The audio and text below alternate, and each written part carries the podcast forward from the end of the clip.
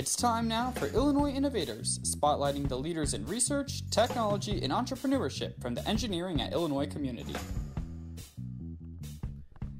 Welcome to another edition of Illinois Innovators. I'm your host, Mike Kuhn.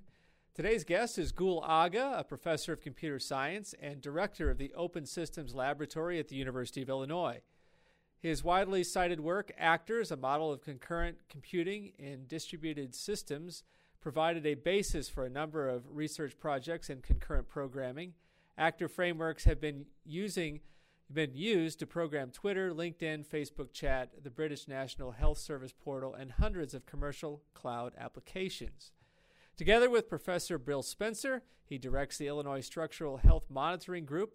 The project pioneered research applying wireless sensor networks and distributed computing to continuously monitor the structural health of civil infrastructure such as bridges. Professor Agha, welcome to the program. Thank you. Glad to be here. I just uh, maybe start from the beginning. Talk a little bit about concurrent programming and exactly you know what that is. So the uh, traditional model of computing was basically like a recipe where you do one thing at a time. On the other hand, a lot of the computational power in the real world comes from multiple activities happening at the same time uh, agents or um, societies or even neurons, um, they all function in parallel. So parallelism is intrinsic to nature, and that's how we sort of get computational power in, in natural systems. Inspired by this kind of view of parallelism, uh, there were notions of agents that, that grew, and the actor model captured that in a computational sense and said, um, okay, uh, l- let's assume we have lots of parallel activity, how are we going to organize this? And by encapsulating the state of each actor, one could then uh, start to think of the parallelism and decomposing problems. So there's a lot of overlap there between um, various uh, factors. Yeah, right. So it, it, it, basically takes a different perspective on computation and uh, fundamentally says, all right, uh, let's be inspired by the natural world and think in terms of autonomous um, actors, which are all operating concurrently, and then uh, communicate with each other by sending messages. So that's the basic model, and then new actors can be created so you're not fixed in terms of the amount of concurrency in a system. So when you mean concurrent, can they start they start simultaneously, or can they can start kind of uh, staggered a little bit? Yeah. So uh, the term concurrency means potential parallelism. So if you think uh, in, terms of time, then each actor has a local clock, and then these local clocks may sort of be synchronized, or it, it has a local time, and you, you can think of a local clock, and they may not be necessarily going at the same pace. And so uh, th- th- some actors might be operating slower, some might be faster, because they could be on different machines. Uh, and because an actor is a virtual entity in an implementation, you might have several actors that are on the same machine, or you have several actors that are on many machines. So, so it, this kind of makes the distribution transparent and separate from the architecture. So you mentioned the word actor in terms. So um, talk a little bit about what what uh, they you mean by actor and, and where the term came from. Yeah, so so the term was coined by Carl Hewitt, who was my PhD advisor back in the um, starting in the 70s. And then in the 80s, I conceptualized a formal model for the actors and gave it uh, what we call a semantics, which said how do these actors behave and what do they do, and then uh, notions of when, when are two actor systems equivalent, and so on. So the idea was uh, that you could think of each individual program as having a role in a computation, much like an actor does on a stage, and and making a contribution. And of course, different actors may be doing different things at the same time. So, talk about the advantages of using this model. So, what it does is to uh, create the potential for parallelism without being committed to a particular architecture. The other thing that the ACT model has in, in its uh, as an intrinsic basis is distributing memory. So, if you think about memory, if you have shared memory, if you have different processes or different activities accessing the same memory, you'll have contention because uh, things may, you know, one may access it, the other may may write something else, and things can get very complicated. So that that's the model that was sort of adopted as um, a kind of a simplification in architecture in, at some point, and people used to program. But that model is not very scalable. With, with the idea of sort of sharing the same memory, it would be as though you're sharing the same space. What the actor model does is to distribute the memory, which can provide security. So the only interface to this is the what the interface the actor provides, rather than ra- rather than accessing directly to the internals. You can only go through this interface. So that simplifies the reasoning, and it encapsulates changes. It can keep those changes consistent within the actor. So we mentioned um, social media sites like Twitter and Facebook and LinkedIn and whatever. Why are they interested in this model? Yes. So the, the critical thing was scalability. They wanted to deal with hundreds of millions potentially users, uh, and a fast way to do that was the actor model. So they were initially implemented with the actor model, and then they, you know, they, they then built up things so, for example, if you look look at Twitter, it's naturally distributed. Different people are tweeting; they may be tweeting concurrently. Uh, different people may be subscribing to different sets of tweets. So the system could be entirely distributed, and then it's a massive message passing system. And so it's a very natural fit to this kind of um, organization. Whereas uh, if you try to make it centralized or in, in terms of threads and shared memory, you'd have lots of interactions and contention to deal with, which wouldn't be isolated. Do you meet with folks at uh, at these organizations? Do they have questions or, or, problems that they that they want you to solve?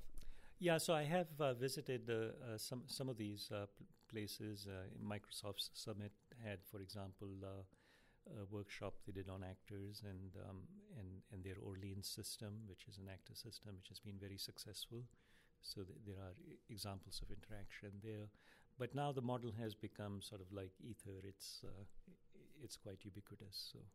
So there are numbers you mentioned. You mentioned one. Um, talk about some of the, the, the the main ones out there that that folks may have heard of. Yeah, so uh, there are some uh, frameworks in uh, Scala programming language, for example, has an Akka framework, and I know the developers of that framework that has been used in banks and a number of places. The Erlang programming language is an actor based language which uh, has also provided fault tolerance. And then there are uh, the people have taken many of their favorite programming languages and developed an actor framework around it. So this provides uh, the concurrency, it separates the memory, it, it, allows for message passing. So they've essentially in, implemented the the model as a kind of framework on top of the of the uh, the language and then added some runtime support. So you were kind of really uh, on the ground floor of this technology a little bit, along with you mentioned Carl Hewitt, who he studied under. Um, who are the other players uh, in this field? Yeah, so uh, actually, my thesis came out in 1986, and uh, uh, and then you know we've worked since then. We developed compilers, we did um, a lot of innovations, we developed interaction languages, there are literally hundreds of researchers in in, in the field. Um, and then we have, uh, s- since that time, we've been studying formal methods to reason about these actor systems.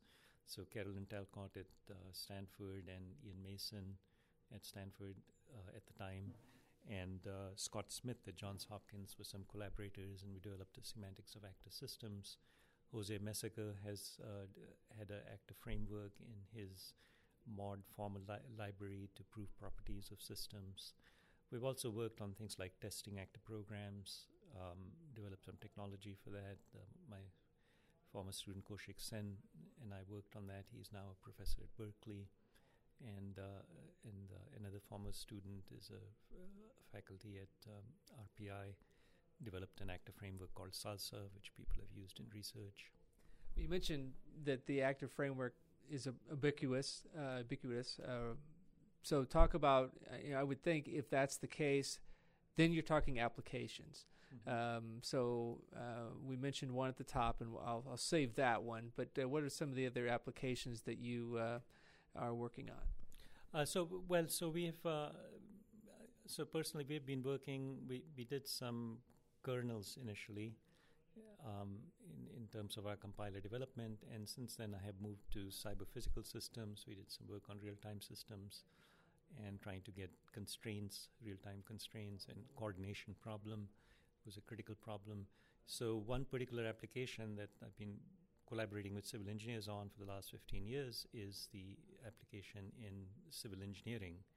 So, the problem is you have lots of infrastructure. Um, let's take the example of bridges. There's, there's close to $2 trillion in infrastructure um, uh, spending. That, that's uh, that, that we have in, in just uh, investment in, in bridges. Um, actually, that figure may be t- t- 20 trillion, sorry. Um, but uh, let, us take bridges as an example. So we've got a few hundred thousand bridges in the US, and by law, they're inspected every two years, and the railroads actually inspect them every year. But these inspections are visual. So what they do is they go and they look at a bridge. And uh, uh, so if there is some damage that's hidden, then they cannot see that damage. What we have uh, developed is technology th- th- that we worked on to instrument this bridge with wireless sensor networks. Now the problem was so people try have there, there is technology with sensors which is wired, so that takes the data out and moves it to a central location. But when you go wireless, then uh, th- there is a question of sort of energy. Many of these bridges are out where there is no source of light or electricity rather uh, th- that um, can be used. So the bridge might be on railroad track somewhere and there is no easy source of electricity. And wires also then require their own maintenance and the cost of installation can be quite high. So what we were able to do was say, well, can we use wireless technology? Now, when you, when you use wireless technology, you can uh, then take these uh, sensors and, and uh, let them be charged by, say, solar panels or something, and, and you don't need wiring for, for communication and you don't need wiring for the, the energy source. But um, it takes a lot of energy to communicate all that data because uh, they, they, would be doing high frequency sensing. You're looking at the vibrations, and these vibrations are, are um, uh, at, say, 100 hertz, you're, you're recording a lot of data.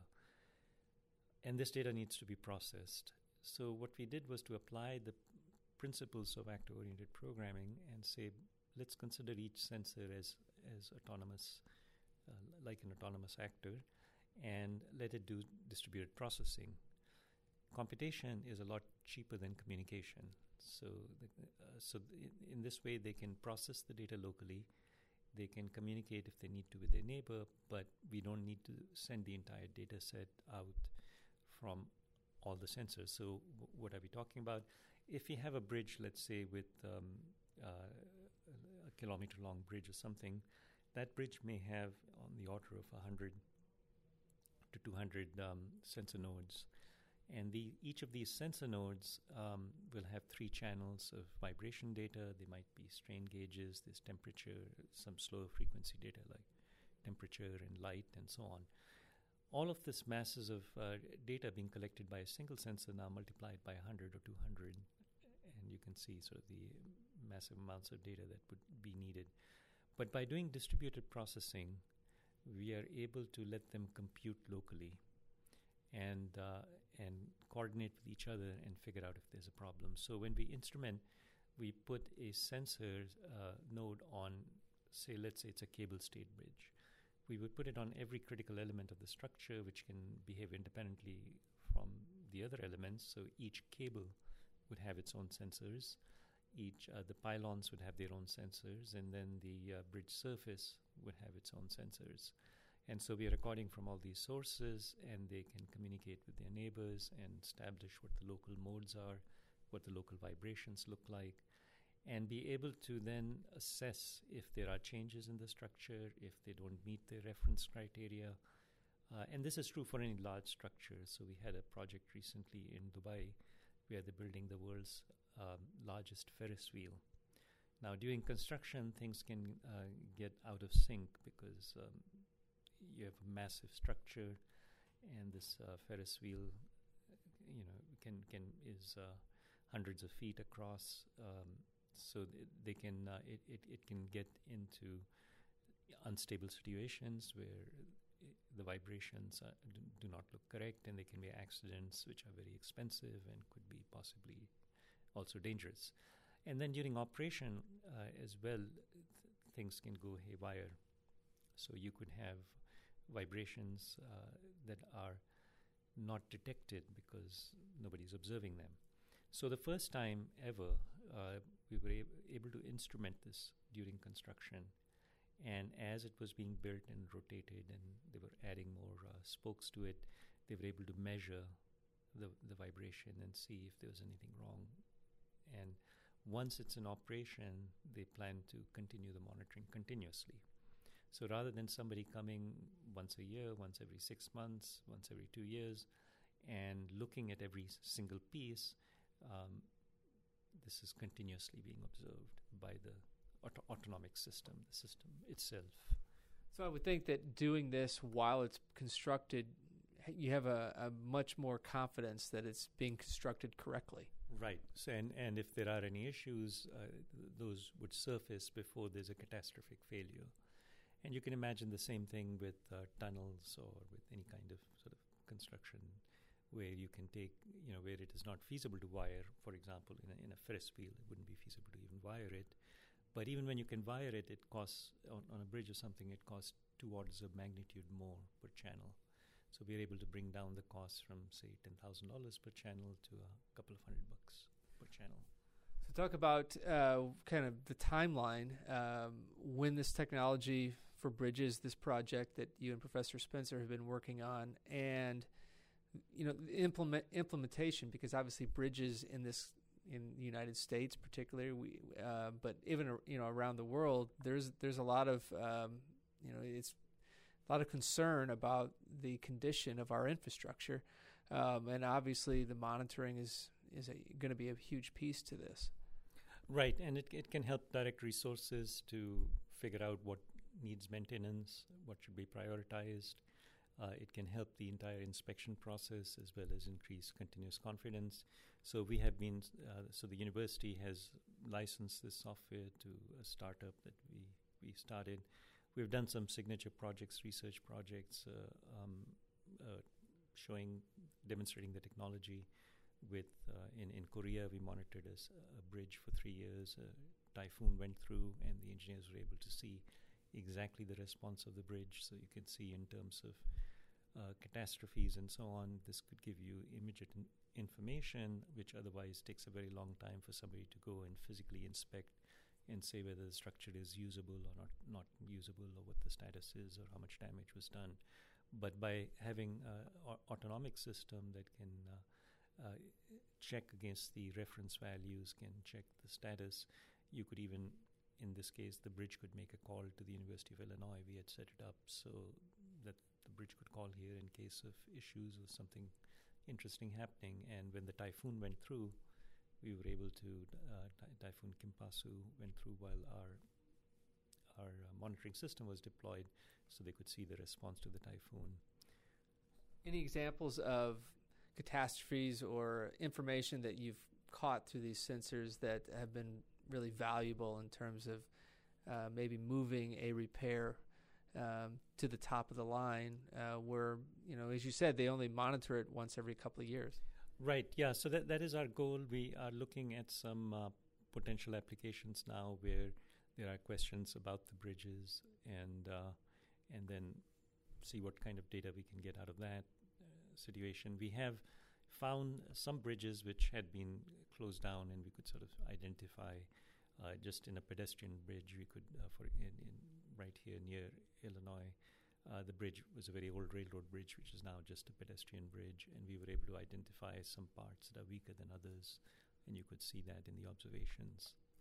Give us an idea uh, if there are governmental agencies or uh, that are uh, others maybe that are using. They're coming to you and say, "Hey, we need to have this monitoring," um, and then I guess this, the follow up question is, can you give us a, an idea of what the overall conditions are of bridges based on the, the uh, sensors that you've put on? Well, so the, the bridges vary. Uh, in fact, the infrastructure is all in pretty poor shape.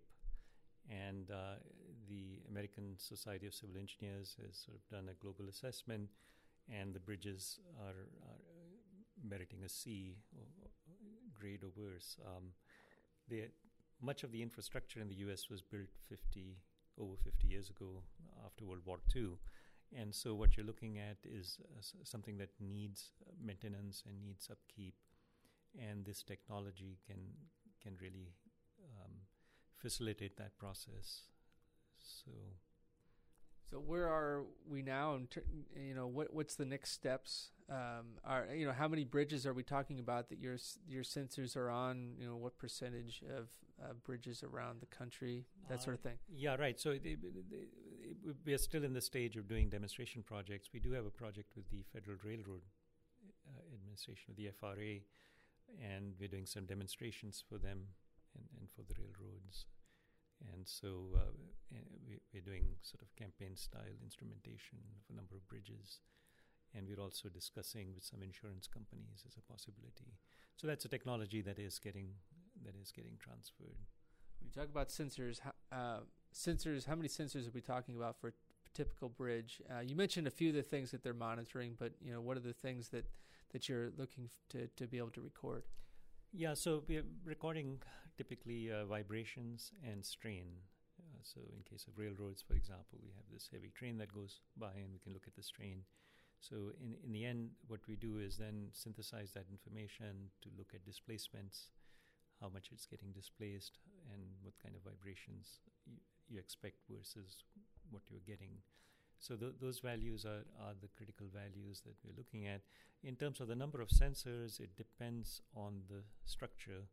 So, for example, in a cable stayed bridge, we get every single cable and uh, and the pylons and every critical structure because anything that can move independently can be instrumented.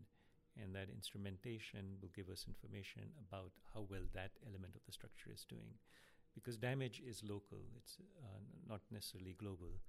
But if something is loose or broken, then that local damage can cause a problem in the entire structure, even when it may not be initially visible in, in the larger structure. And by the time it's global, it's too late. Mm-hmm. So, what we want to do is to monitor every single significant element of that bridge. So, depending on the size of the structure, it might be from tens of sensors to hundreds of sensors. Uh, there, there are other applications, for example, uh, very quite often you, you have trucks that hit over, overpasses uh, because they ha- haven't paid attention to the height restriction on the mm-hmm. overpass. And every now and then we see that. It happens in Champaign pretty regularly, actually. Yeah, there is, uh, I think, uh, is it um, on, on uh, Green Street or something I've seen actually uh, crossing uh, the, the underpass under the railroad bridge. And sometimes it doesn't get reported. They just back off and, and leave, and th- there has been an impact, uh, but the impact could have caused damage. By having sensors there, we could immediately record the fact even that there is an impact. So we have uh, something called the trigger accelerometer, which is can be perpetually on and recording. And if something interesting happen, it wakes up the network. That's that's another kind of uh, kind of sentry service, as you will. So do you see this as a, as an overhaul of how we are monitoring? I mean, is this is this um, make get, gaining a lot of steam, if you will, and, and, how quickly can can all this be implemented? Well, so I think that will be sort of a political and economic and question. I think it, it can be, and eventually, I think we will move to structures that are resilient.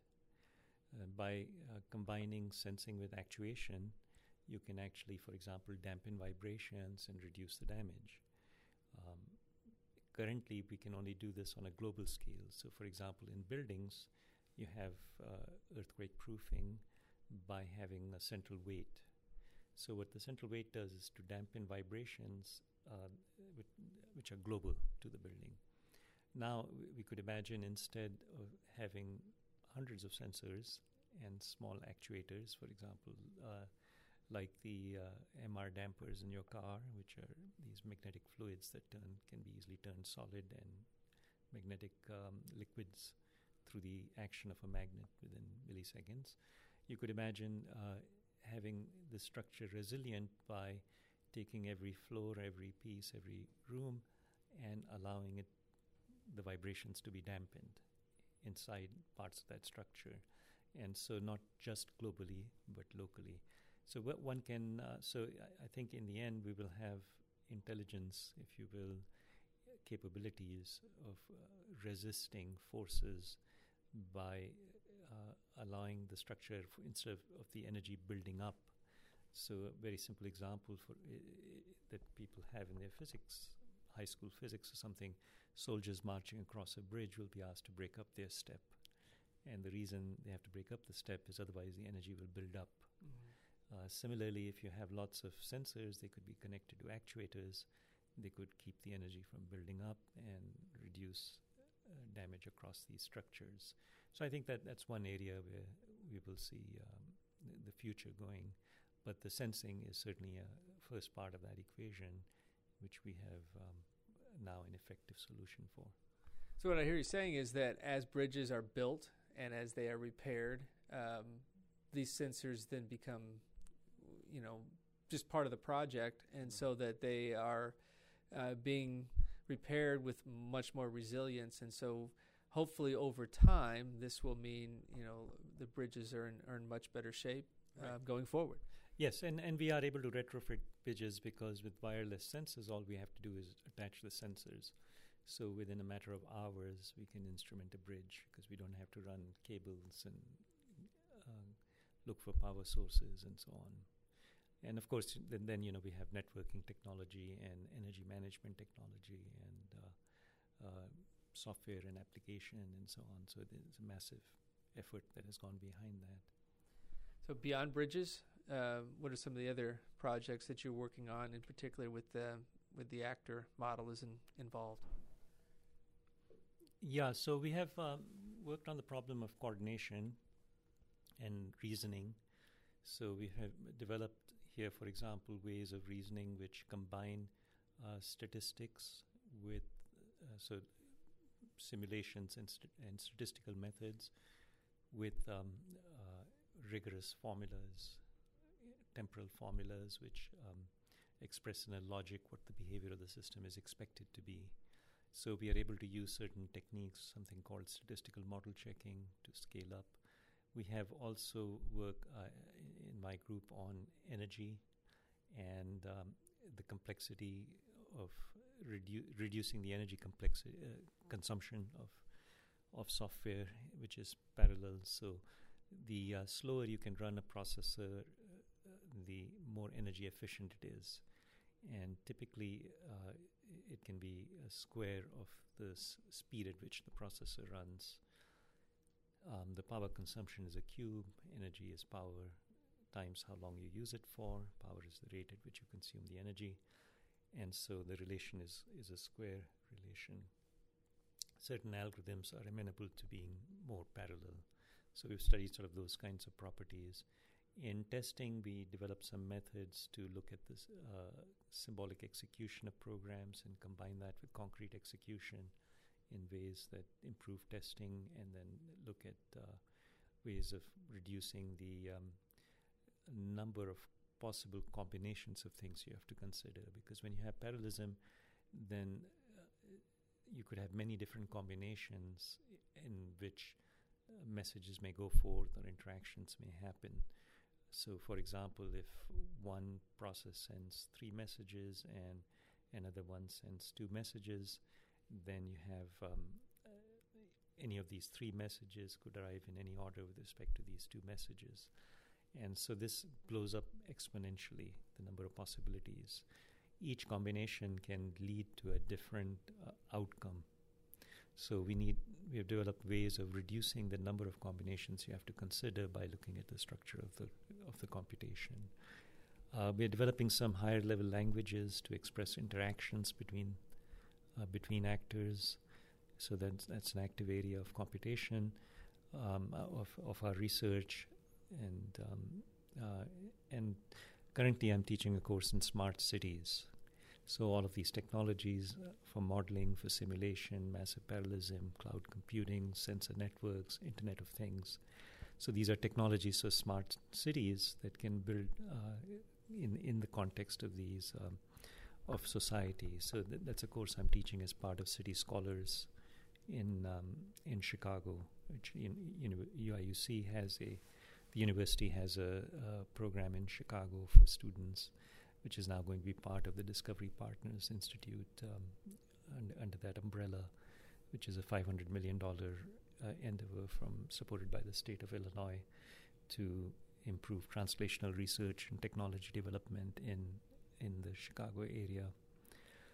So the, in the, in this course, I'm uh, the students are working with these technologies and they're getting a kind of hands-on uh, tutorials and experience and, and broader concepts. Many of the smart city courses have been involved with urban planning and uh, different sort of focus, and here the focus is in terms of of the computing technologies that go into it. So that's an area that interests me, and the Internet of Things is an obvious place for the actor model, for example. Well, I think uh, the smart cities is a, a, subject for, for a future podcast, and certainly we'd like to have you back to, to talk a little bit about that. But we uh, we appreciate your time here today. Uh, certainly, bridges are in the mind of, of a lot of people, um, and and the actor model and and um, the ways that it can be applied. Um, you know, um, so we appreciate uh, you coming in, and uh, we look forward to talking to you down the road. Thank you very much. It was a pleasure.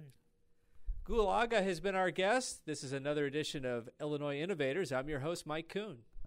Illinois Innovators is a production of Engineering at Illinois. All rights reserved. We invite you to subscribe to the podcast through iTunes or SoundCloud by searching Engineering at Illinois. We hope you'll help grow our core of listeners by leaving a favorable rating on iTunes.